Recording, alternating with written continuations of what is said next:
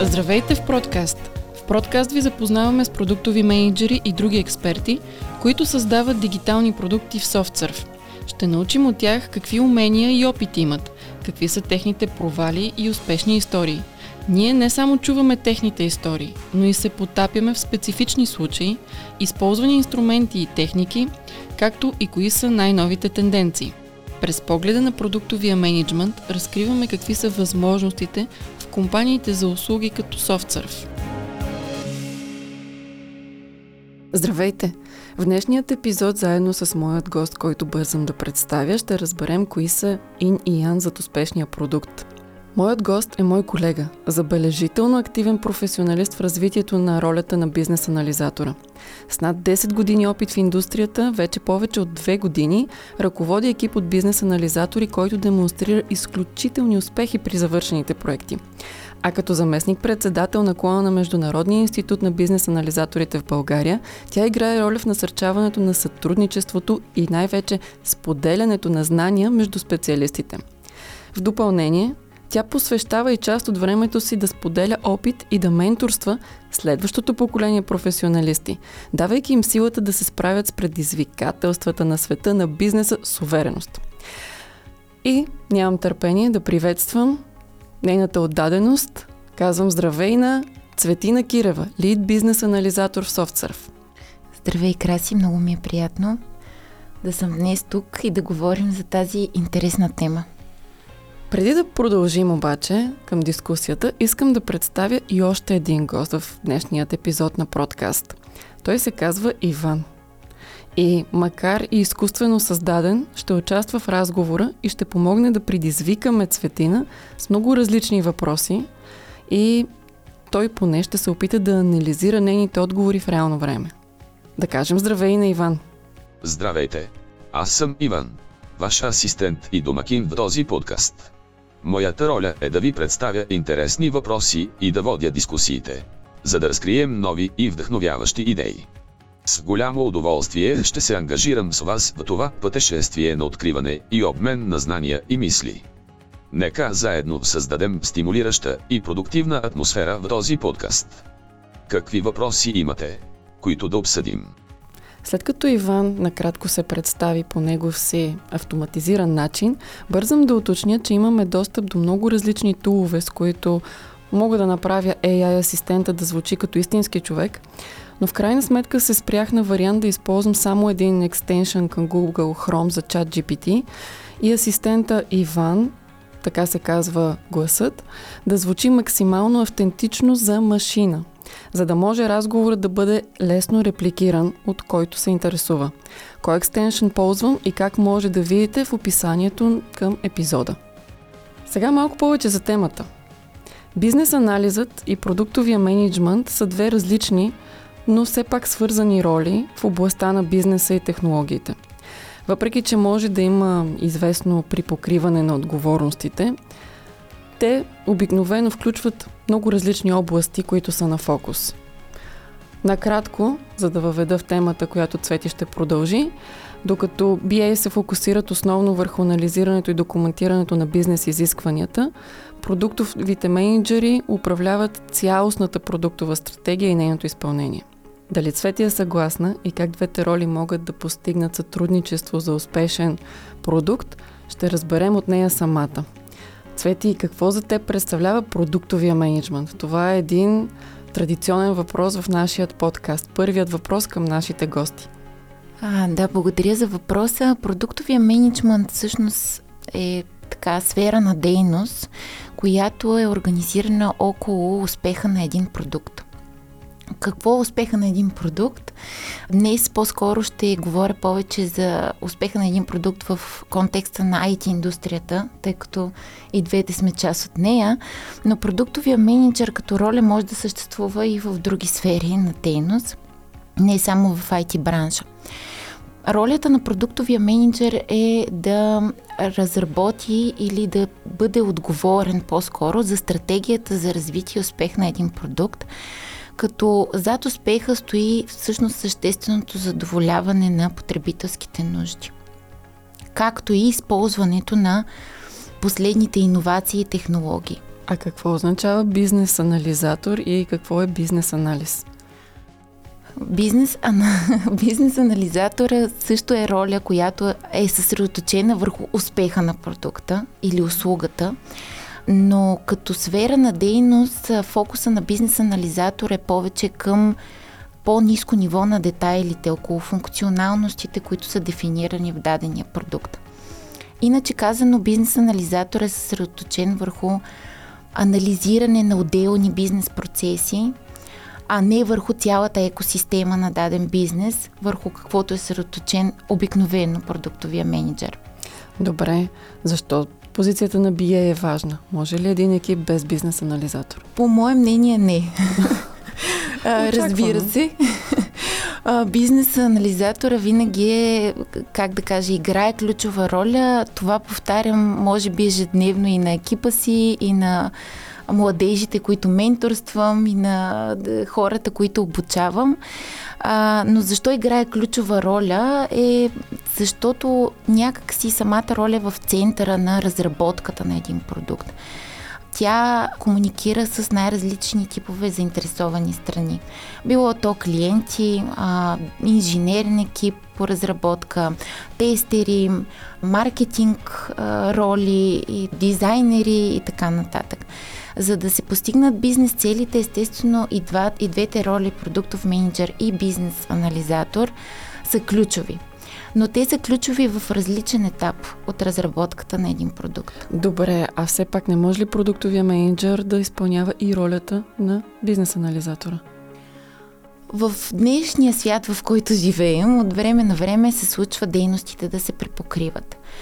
Но продуктовия менеджер трябва да е сигурен, че задава правилната посока на развитие на дадения продукт, докато бизнес анализатора трябва да е сигурен, че дадения продукт е в съответствие с бизнес целите на компанията, с бизнес изискванията на клиента и с функционалностите на по-низко ниво на детайла. Как можем да гарантираме, че продуктът с правилните функционалности, разработен от бизнес анализатора, наистина отговаря на бизнес целите, върху които се фокусира продуктовият менеджер? А, преди да се започне един продукт или проект а, софтуерен, трябва да бъдат извършени а, някои основни дейности, които също крият в себе си известни техники. Това е така наречения маркет ресърч или пазарен анализ, а, за да се установи нуждата от разработката на даден продукт. Също така трябва да бъдат анализирани и потребителите на този продукт. На база на този анализ се гарантира дали дадения продукт в известен смисъл би покрил пазарните нужди, както и потребителските нужди. В хода на самия проект бизнес анализатора постоянно трябва да валидира очакванията, както и изискванията на своите клиенти. По този начин се гарантира както успеха на един проект, така и успешното му изпълнение в, в контекста на задоволяване на нуждите. За да сме малко по-конкретни, чия работа е маркет ресърча и после изпълнението. Бизнес анализатор участва ли в проучване на пазара? Обикновено това е работа или ангажимент повече на продуктовия менеджер. В някои компании дори продуктовия менеджер може да не изпълнява тази дейност, а по-скоро маркетинговия екип на компанията да, да направи този пазарен анализ. Но продуктовия менеджер да фокусира стратегията на база резултатите от този а, маркет анализ. Бизнес анализатора също може да участва в анализа на пазара, но в по-специфични насоки, т.е. с по-голям фокус върху дадени процеси. Това, което аз така чувам между редовете, е, че всъщност е много важно сътрудничеството между двете роли. Точно така. Обаче, от моят опит и от това, което чувам на база моят ресърч сред други продуктови менеджери и бизнес анализатори, а се показва, че въпреки желанието на двете страни за колаборация, за позитивно отношение, за Team Spirit, не рядко настъпват и търкания между двете роли. Може ли сега много кратко и бързо да ми отговориш на три билиц въпроса, които аз извадих като най-често срещани търкания между двете роли. Моля, кажи ми каква е твоята асоциация и решение на този проблем спрямо това, което ти казвам. Неправилно подредени приоритети. Не е добра комуникация. Промяна на обхвата на проекта. Не е добре поставени очаквания. Различни очаквания. Отново бих казала неправилна комуникация. Добре, и да общим. Какво е твоето решение за една правилна комуникация? Има така е, един известен а, похват или въобще, как да кажа, фаза, когато се стартира колаборация или един проект между различните роли в дадения проект. В самото начало на проекта се прави така наречения комуникационен план. В този комуникационен план не играе роля само клиента, заедно с екипа по разработка, но се осмисля цялостната комуникация вътре в самия екип, между различните роли, както и самия екип как би комуникирал с клиента. Кой прави този план? Този план се изготвя от продуктовия менеджер, може да бъде изготвен и от бизнес анализатора. Но най-добрата практика за това е те да колаборират. Да, т.е. те още не тази първа стъпка, когато поставят основите на едно бъдещо колабориране, те вече трябва да си сътрудничат и да работят Разбира заедно. Разбира се. Техния фокус, всъщност фокуса и на двете роли е към постигане на бизнес целите. В един проект или продукт винаги има бизнес цели. И те са било то да се задоволят нови изцяло пазарни нужди, потребителски нужди, може да бъдат цели свързани с оптимизация на дадени разходи, финансови цели. Могат да бъдат цели свързани с иновации, да се използват по-инновативни технологии, да, се, да, да бъдат самия продукт да бъде направен в крак с технологията. Каквато и да е тази цел, и двете роли, като бизнес роли, гледат към нея, т.е. те имат еднакъв гол, така да се каже. Да попитаме и Иван какво мисли и какви съвети би дал за едно успешно сътрудничество между продуктов менеджер и бизнес анализатор. Хайде! Разбирам, че търсите практически стъпки и съвети за успешното сътрудничество между бизнес анализатор и продуктов менеджер. Ето пет полезни препоръки, които могат да помогнат. Ежедневна комуникация. Установете редовна комуникация между бизнес анализатора и продуктовия менеджер.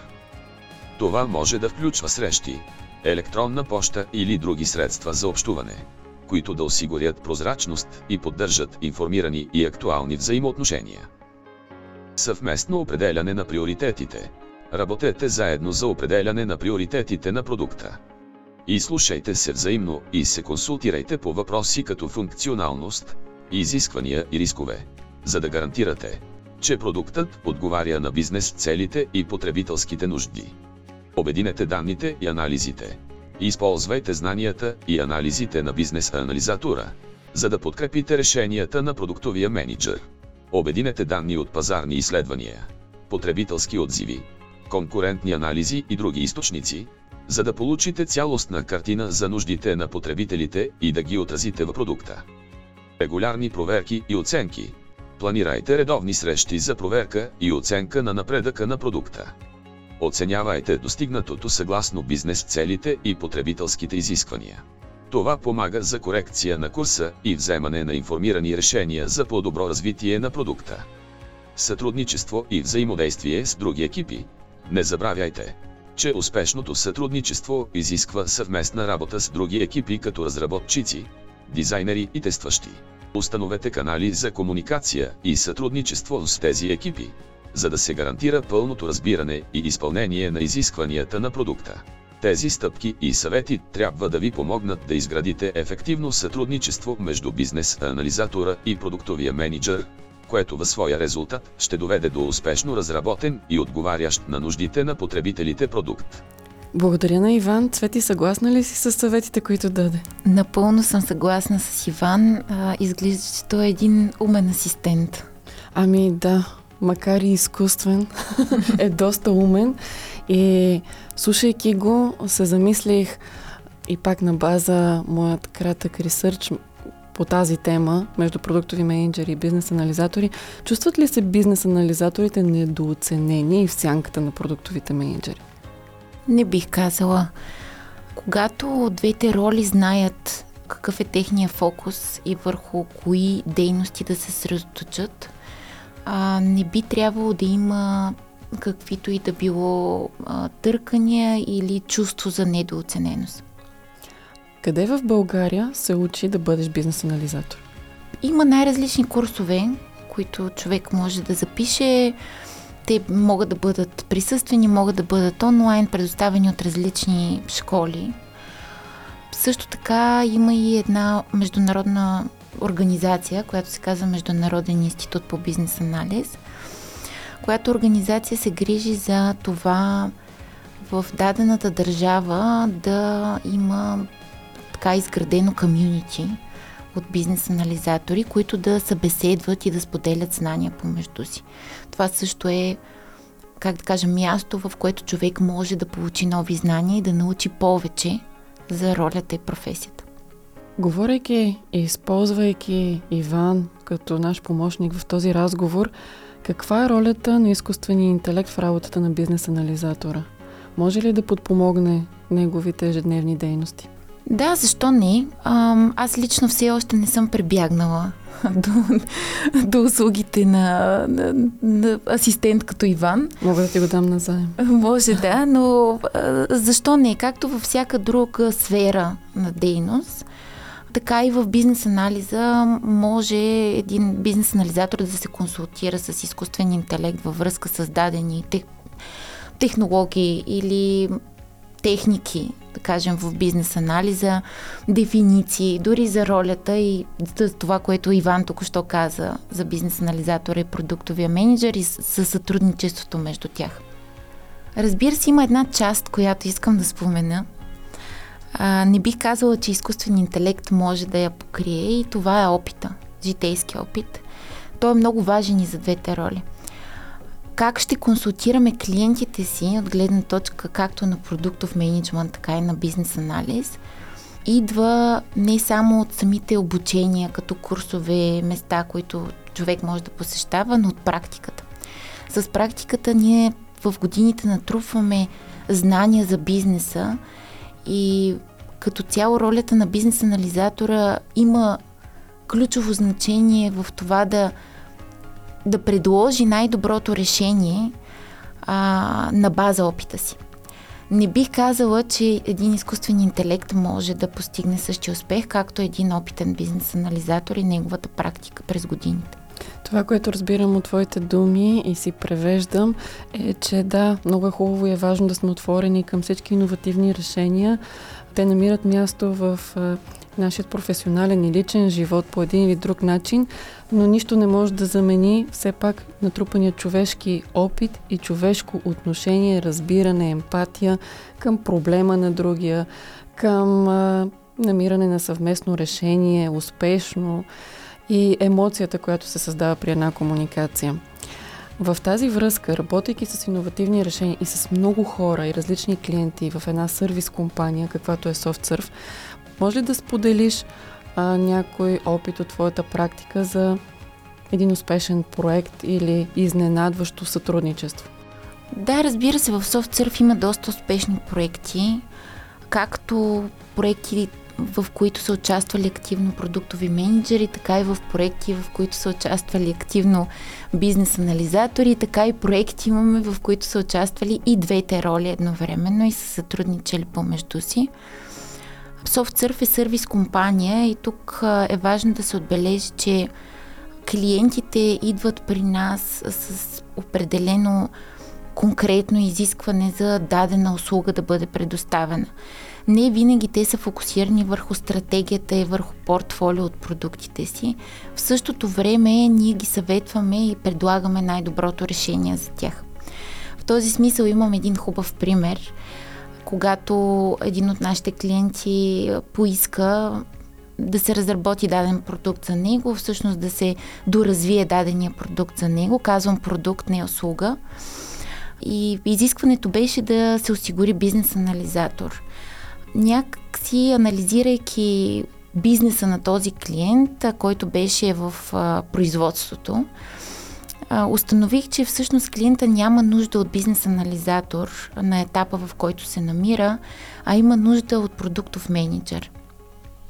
Така го убедихме, че най-доброто решение е един продуктов менеджер да създаде за него стратегията за доразвиване на този продукт, да направи за него необходимия анализ на пазара, на пряката конкуренция, което беше доста съществено в този момент от проекта. И след това на следващ етап да се добави бизнес анализатор като роля, който да а, осигури необходимия детайл и допълнителен анализ върху функционалностите по разработка.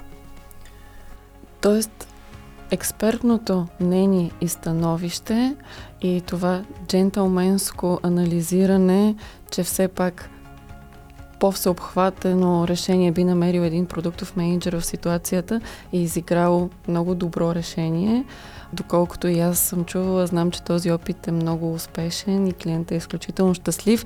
И това ли е основната разлика за работата на един бизнес анализатор в сервис компания, като SoftServe и продуктова компания? Това, че има възможност да се обогати, да работи с различни колеги, различни гледни точки в различни ситуации или напротив, това по-скоро затруднява работата на бизнес анализатора? По естеството си бизнес а, анализ ролята е свързана с изпълнението на определен брой техники и задачи. Нашата цел а, е да анализираме функционалностите, може да се каже дори изискванията, не само функционалностите, но бизнес и функционалните изисквания за даден проект. Може успешно да се справим с тази задача както в продуктова, така и в сервис компания. Предимството на бизнес анализатора да бъде в сервис компания е това, че той първо има възможност да, как кажа, да работи в различен тип проекти, а, в различни бизнес индустрии, както и да прилага различен тип техники. Докато в една продуктова компания обикновено и двете роли, продуктовия менеджер и бизнес анализатора са съсредоточени само върху една бизнес сфера или върху един продукт или върху една серия от продукти, което някак си ограничава така в годините опита, който би се натрупал в продуктова компания, би бил по-фокусиран, отколкото опита, който би се натрупал в една сервис компания. Кои са най-трудните моменти на един бизнес анализатор в работата му и имаш ли някакъв чичит за справяне с тях? Нашата роля е изпълнена с предизвикателства и а, ние ги срещаме на ежедневна база, защото комуникираме с най-различен тип заинтересовани страни. Както споменах и по-рано, това не са само клиентите. Комуникираме вътрешно с екипа, ние сме част обикновено от екип по разработка. Комуникираме с тестери, с а, дизайнери, с а, друг тип заинтересовани страни. Могат да бъдат дори заинтересовани страни, които са извън компанията, която е заявила дадения продукт. Всеки един досек с заинтересована страна носи след себе си определено предизвикателство. Тоест, отново комуникацията е основното предизвикателство в работата на един бизнес анализатор. Да, но не само. Познаването на технологиите е също едно от предизвикателствата. За да можем да посъветваме правилно клиентите си, за да можем да анализираме правилно бизнес и функционални и нефункционални изисквания за дадения продукт, ние трябва да познаваме технологиите. Това също е предизвикателство и аз отново постоянно повтарям, че не може да бъдеш добър бизнес анализатор в IT индустрията, ако не разбираш а, технологичния свят. Разбирам, че комуникацията с различни заинтересувани страни може да представлява предизвикателство за бизнес анализатора. Ефективната комуникация е от съществено значение за успеха на проектите и постигането на целите. Ето някои аспекти, които могат да помогнат в тази област. Яснота и прецизност в комуникацията – Бизнес анализаторът трябва да бъде способен да изрази сложни концепции и изисквания по ясен и разбираем начин. Трябва да избягва технически детайли, когато говори с нетехнически заинтересувани страни и да се увери, че се разбира въпросът правилно. Слушане и разбиране на нуждите на заинтересуваните страни. Бизнес анализаторът трябва да бъде добър слушател и да разбира нуждите, изискванията и очакванията на различните заинтересувани страни. Това изисква активно слушане, задаване на въпроси и изясняване на недоразумения, за да се уверите, че сте наясно с това, което клиентът или потребителят искат. Гъвкавост и адаптиране. Всеки проект е уникален и може да има промени по време на неговото изпълнение. Бизнес анализаторът трябва да бъде гъвкав и готов да се адаптира към променящите се изисквания и условия. Трябва да може да се справя с съпротивата на клиентите или екипа по разработка и да търси компромисни решения, които отговарят на нуждите на всички страни. Ефективност в управлението на конфликти. Когато има различни мнения и интереси, конфликтите могат да възникнат. Бизнес анализаторът трябва да бъде способен да управлява конфликтите по конструктивен начин и да работи към постигането на съгласие и компромис.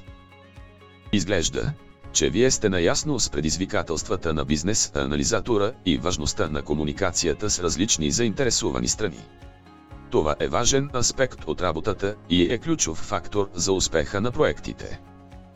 С усърдие и внимание към комуникацията, бизнес анализаторът може да преодолее тези предизвикателства и да създаде благоприятна работна среда за всички участници в проекта.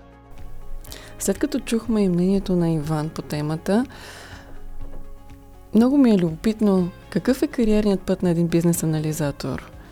Съвсем логично и естествено ли е той да стане продуктов менеджер? Да, това може да бъде следваща стъпка. Много е логична да е такава, а, тъй като бизнес анализатора, иначе казано от малкото, би могъл да се фокусира към голямата картина или към а, бизнеса повече, отколкото към конкретни изисквания за разработка на даден продукт. В SoftServe също има изградена такава кариерна пътека, между другото, и тя е свързана с едно дълго обучение, дълго-дълго, половина една година, което всъщност подготвя бизнес анализатора да стане продуктов менеджер. Имаме също така и успешни примери за това, как един бизнес анализатор става много успешен продуктов менеджер.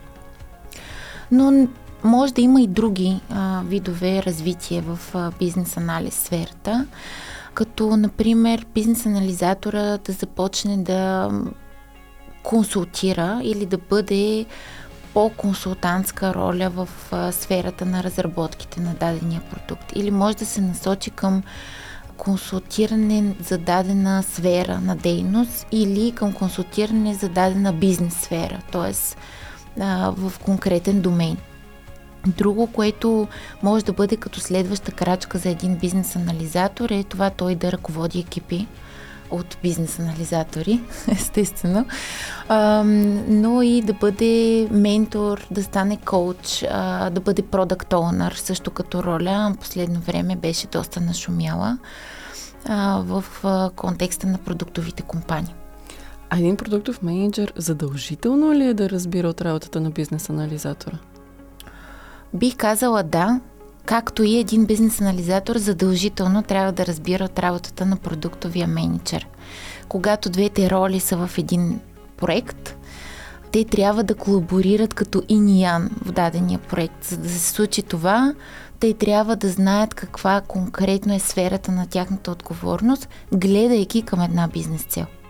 От разговорът ни до момента вече прозира, че да, те са като един иниян, бизнес анализатор и продуктовия менеджер, трябва да работят в сътрудничество. Екипната работа ще допринесе много за един успешен продукт. И в същото време разбрахме, че точно комуникацията е едно от най-големите предизвикателства, както между бизнес анализатора и продуктовия менеджер, така и между бизнес анализатора и други роли. Размивайки се до някъде тяхната дейност и сколпа на техните ангажименти, означава ли, че това води до размиване на отговорността? И в случай на проблем не е ясно кой е виновен. Или въобще пък, може би не трябва да търсим отговорност, а направо решение. Да, това е малко провокативен въпрос. бих казала, че много зависи в естеството на, на проблема. Зависи а, и от етапа, в който възниква този проблем на дадения проект. тъй като двете роли оперират в различно ниво на разработката на един проект, ако проблема е възникнал в самото начало, в дефинирането на стратегията, в неправилен анализ на конкуренцията, в неправилно поставени приоритети и цели за развиването на дадения продукт, то тогава бих казала, че по-голямата отговорност е на продуктовия менеджер. Ако проблема възниква в хода на разработката на продукта и е свързан с конкретни набор от изисквания или неправилно дефинирани бизнес процеси или не на време на комуникация с заинтересованите страни, крайните потребители или вътрешния екип по разработка, както и с продуктовия менеджер, то тогава бих казала, че проблема би бил повече в бизнес анализатора и в неговите комуникативни умения. Каква е разпределението на отговорността между бизнес анализатора и продуктовия менеджер при определянето на приоритетите на функционалностите и изискванията за даден продукт или проект? Да, това е интересен въпрос. А, приоритизирането е интересна техника, която също преподавам на, на, на, на хората, които обучавам обикновено. Тя бива на няколко нива самата приоритизация на функционалностите от продуктовия менеджер а, става на малко по-високо ниво. Там се оформя така наречения продуктов беклог, където има основни high-level функционалности.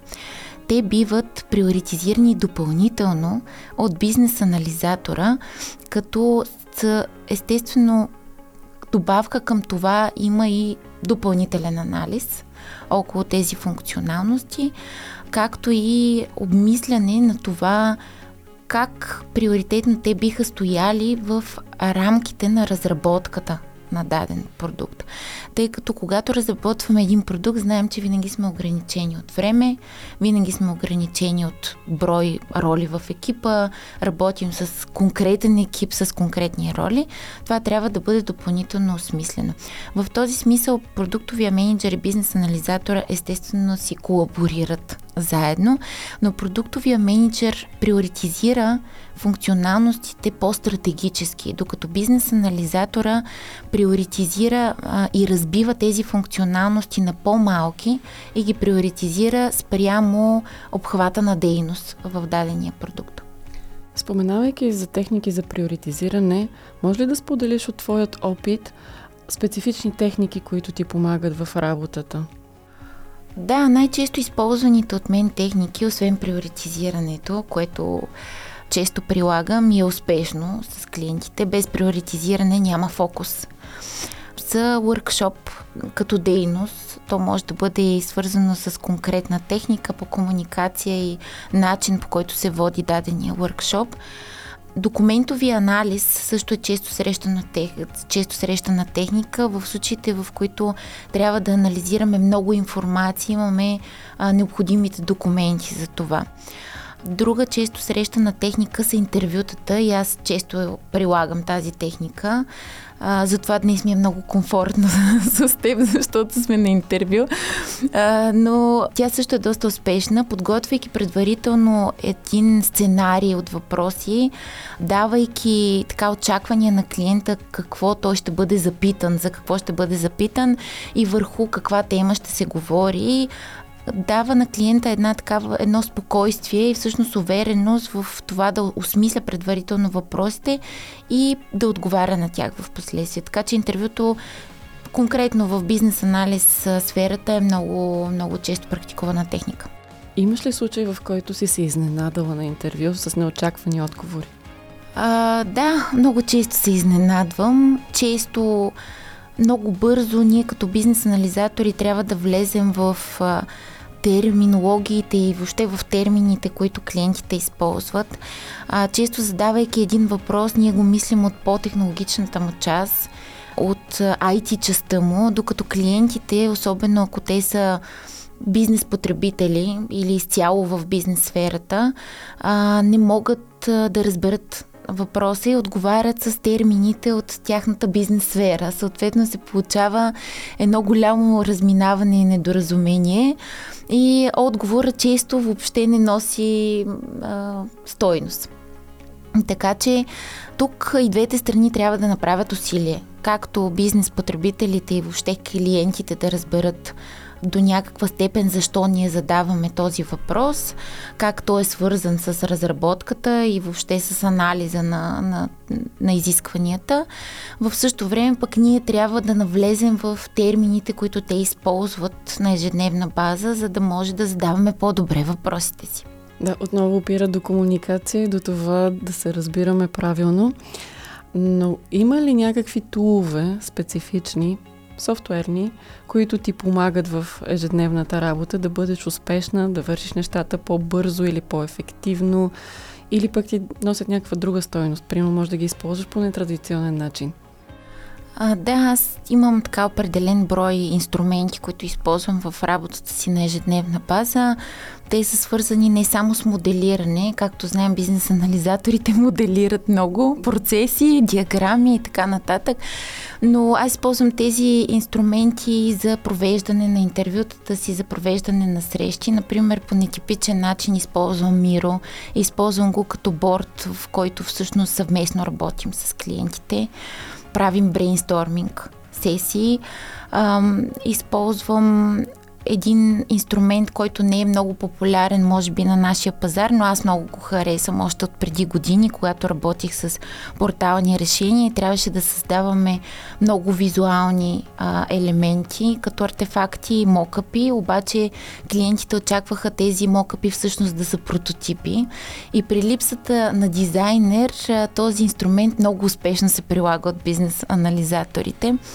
А между другото, дизайнер е такава много екзотична роля в някои компании, така че сами инструмент се казва Axture и той е свързан с това да можеш да си разработиш динамични прототипи, които всъщност не са финален дизайн, но са достатъчно интерактивни и добре изглеждащи, за да бъдат представени на клиента. А как ти помага Миро в брейнсторминг сесиите? Защото, и интервютата с клиентите, защото ми стана интересно, може да си открадна нещо и аз в моята работа, може да се изненадаш, но и продуктовите менеджери провеждат интервюта. Използвам Миро за различен тип моделиране на процеси, за изграждане на продуктови роудмапи заедно с продуктовия менеджер. Също така за когато правя даден анализ и трябва да обобщя цялата информация на определено място. В днешно време клиентите и въобще бизнеса, пък и хората като цяло не четат дълги документи, дълги имейли. Това всъщност ме наведе на мисълта, че аз мога да обобщавам по интерактивен начин цялата тази информация в този инструмент в Миро и да създавам по-визуално приятни артефакти за тях, които също са с текст, но някак си по-консолидиран. Обикновено бизнес анализаторите водят, си записват всичко. Това е практика от нашия бранш. След всяка една среща обикновено правим бележки, си правим бележки, пък и по време на срещите си правим бележки, записваме ги, било то на тетрадки или в някакви документи, да кажем, в Word и така нататък.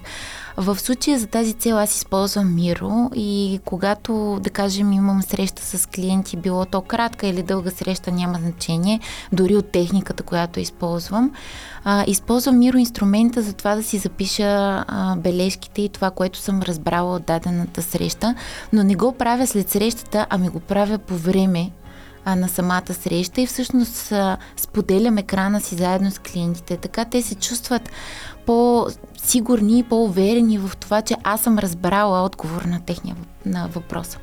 Един кратък съвет за ефективна работа на бизнес анализатора е да бъде активен слушател и да полага усилия да разбере истинските нужди на заинтересуваните страни, като се фокусира върху събирането и разбирането на ясна и точна информация. Бизнес анализаторът може да осигури ценни входни данни за проекта и да въведе решения, които отговарят на реалните потребности на клиентите и потребителите. Как може бизнес анализаторът да усъвършенства своите умения в активно слушане и разбиране на нуждите на заинтересуваните страни? А, да, това е много добър въпрос. А между другото, с моята така много добра професионална колежка, тя е страхотен професионалист, между другото, Деси. обучавахме наскоро една група от хора, които искат да сменят а, сектора и всъщност да станат бизнес анализатори или продуктови менеджери, да вървят в тази посока. Та един от проблемите там, който засегнахме, беше как да се научим активно да слушаме. Тъй като активното слушане е изключително важно за нашата роля. Ако не слушаме активно, то тогава може да изпуснем важни детайли или може да изпуснем контекста на това, което казва директно клиента. А, затова тя така споделяше една практика и пак ще се върна към записването. Всичко трябва да бъде записвано. Когато си записваме, докато някой друг говори, се учим на активно слушане и е много успешно. Аз го практикувам от години и по този начин съм се научила вече без да записвам да мога активно да слушам а, човека срещу мен. А как разбираме нуждите на заинтересованите страни? Отговорът е прост. Чрез ефективно, активно слушане. А какви са последните тенденции в работата на бизнес анализатора? Това е един доста обширен въпрос. Нека да дадем възможност на Иван да отговори на него. Последните тенденции в работата на бизнес анализаторите включват разширяване на обхвата на ролята, Бизнес анализаторите стават все по-важни за организациите, като вземат активна роля във всички фази на жизнения цикъл на проекта, от концепцията до доставката и поддръжката на продукта. Индустриален фокус – специализираните бизнес анализатори, насочени към конкретни индустрии, например финанси, здравеопазване, технологии и други, са все потърсени. Това им помага да разберат специфичните предизвикателства и възможности в съответната индустрия и да предоставят ценни решения. Използване на данни и анализ Бизнес анализаторите използват все повече данни и аналитични методи за извличане на ценни инсайти. Те се фокусират върху събирането, анализирането и интерпретирането на данни, за да предоставят бизнес решения, базирани на факти и висококачествени анализи. Agile методологии и DVOPS. Бизнес анализаторите се адаптират към Agile методологиите за разработка на софтуер и DVOPS практиките. Те работят в близко сътрудничество с заинтересуваните страни и екипа по разработка, като осигуряват непрекъснато усъвършенстване и доставка на продукта. Дигитална трансформация и иновации Бизнес анализаторите са на преден ред в подкрепа на дигиталната трансформация и иновациите в организациите.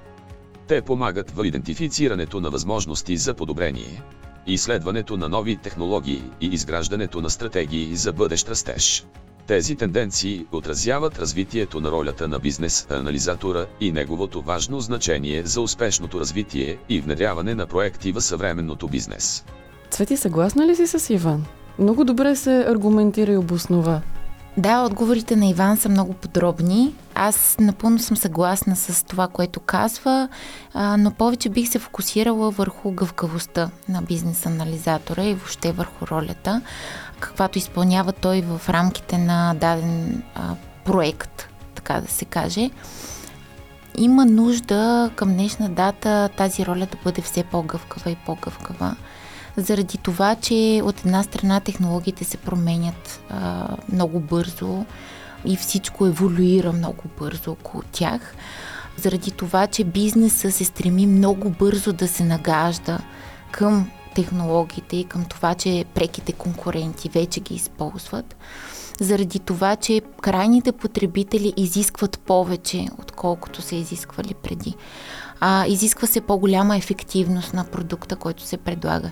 Изисква се той да е по-бърз, да е по-добре разработен, по-инновативен, а, да предлага повече функционалности, отколкото е предлагал преди и така нататък.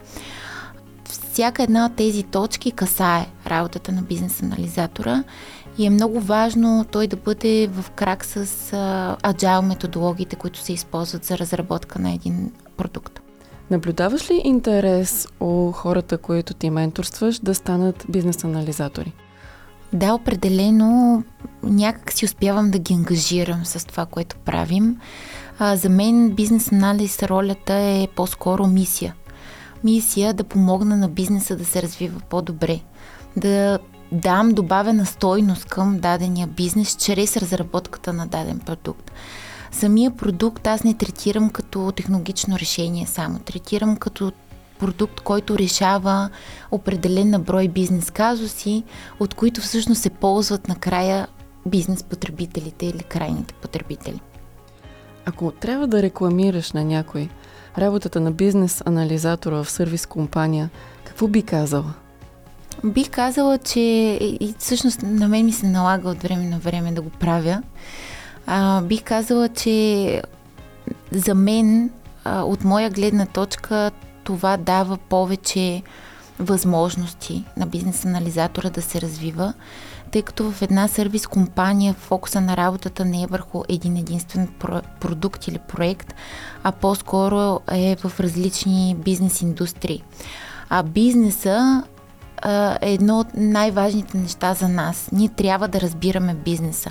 Разбирайки повече на брой различни бизнес сфери, ни дава по-голям опит и по този начин израстваме повече. Сервис компаниите също така са по-гъвкави от продуктовите компании, от гледна точка на начина по който проектите се, се изграждат. Сервис компаниите са също така по-гъвкави, отколкото продуктовите компании. А, и това е по-скоро в а, гледна точка на процесите в дадената компания и въобще как а, един проект а, би се изпълнил на база как един проект се изпълнява в продуктова компания. Не казвам, че продуктовите компании не са гъвкави.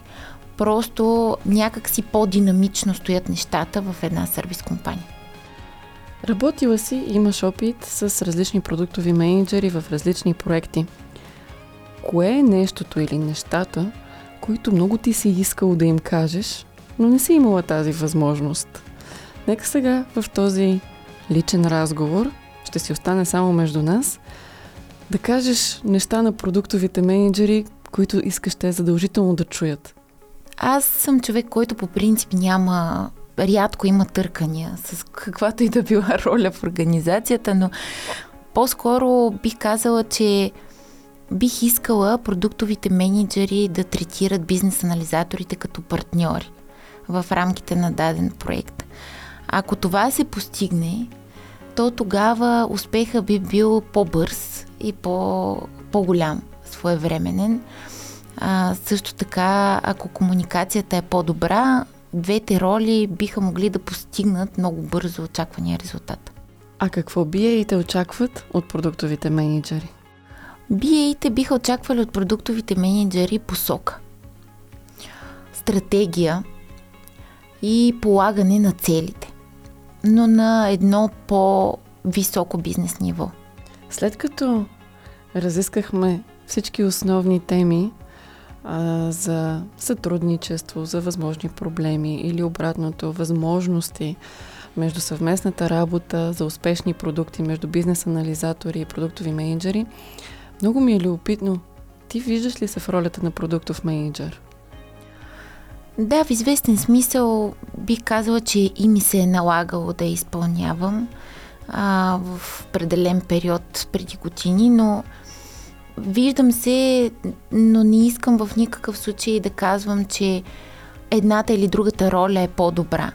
И двете роли имат своята стойност и място в дадения а, проект.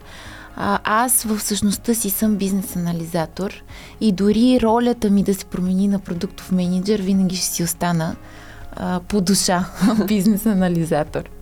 Цвети, много ти благодаря за този приятелски разговор. Предлагам ти да чуем как Иван би обобщил тази дискусия. Бизнес анализаторът и продуктовият менеджер могат да се разглеждат като две съгласуващи се сили, които формират цялостна и хармонична система. Подобно на концепцията на Инния, бизнес анализаторът представлява иновацията, креативността и стремежа за откриване на нови възможности, докато продуктовият менеджер представлява стратегическото мислене, управлението на риска и установяването на стабилността и устойчивостта. За да постигнат баланс и успех, тези две роли трябва да работят в хармония, като допълват и обогатяват една друга, подобно на динамичната хармония между Ин и Съгласна ли си с тези хармонични думи на Иван? Да, бих казала, че Иван направи много хармонично заключение. А, даже леко романтично. А, но наистина, това са едни две допълващи се роли. Абсолютно подкрепям твърдението, че те трябва да функционират като иния. А знаеш ли някой вид за бизнес анализатори? А, ами... Нека да попитаме Иван, да видим той дали знае. Разбира се. Ето още един вид за бизнес анализатори. Какво казва бизнес анализаторът, когато се сблъска с проблем? Отговор – това не е бъг, това е функционалност. Ха-ха-ха-ха. Ха-ха-ха-ха. Ха-ха-ха-ха. Доколко е вид и истина? А, бих казала, че често е истина. да. Благодаря ти, Цвети, още веднъж за този разговор. Ще се радвам да се видим отново, където да разискваме и конкретни казуси, давайки стратегически предложения за решения на нашата аудитория. Разбира се, за мен би било удоволствие да ти гостувам пак. Благодаря за поканата и пожелавам на всички един успешен ден. Продкаст е за теб. Всеки, който се движи напред с продкаст, научава повече практически истории за успех и дебнещи рискове, за възможности и иновации при разработването на дигитални продукти и услуги. Ще видим процеса през очите на продуктовия менеджер и ще се запознаеме с екипа от експерти, който стои зад реализирането на проектите. Чуй актуалните световни практики и се потопи в света на съвременния бизнес – Намери приятелска атмосфера и самишленици в продкаст –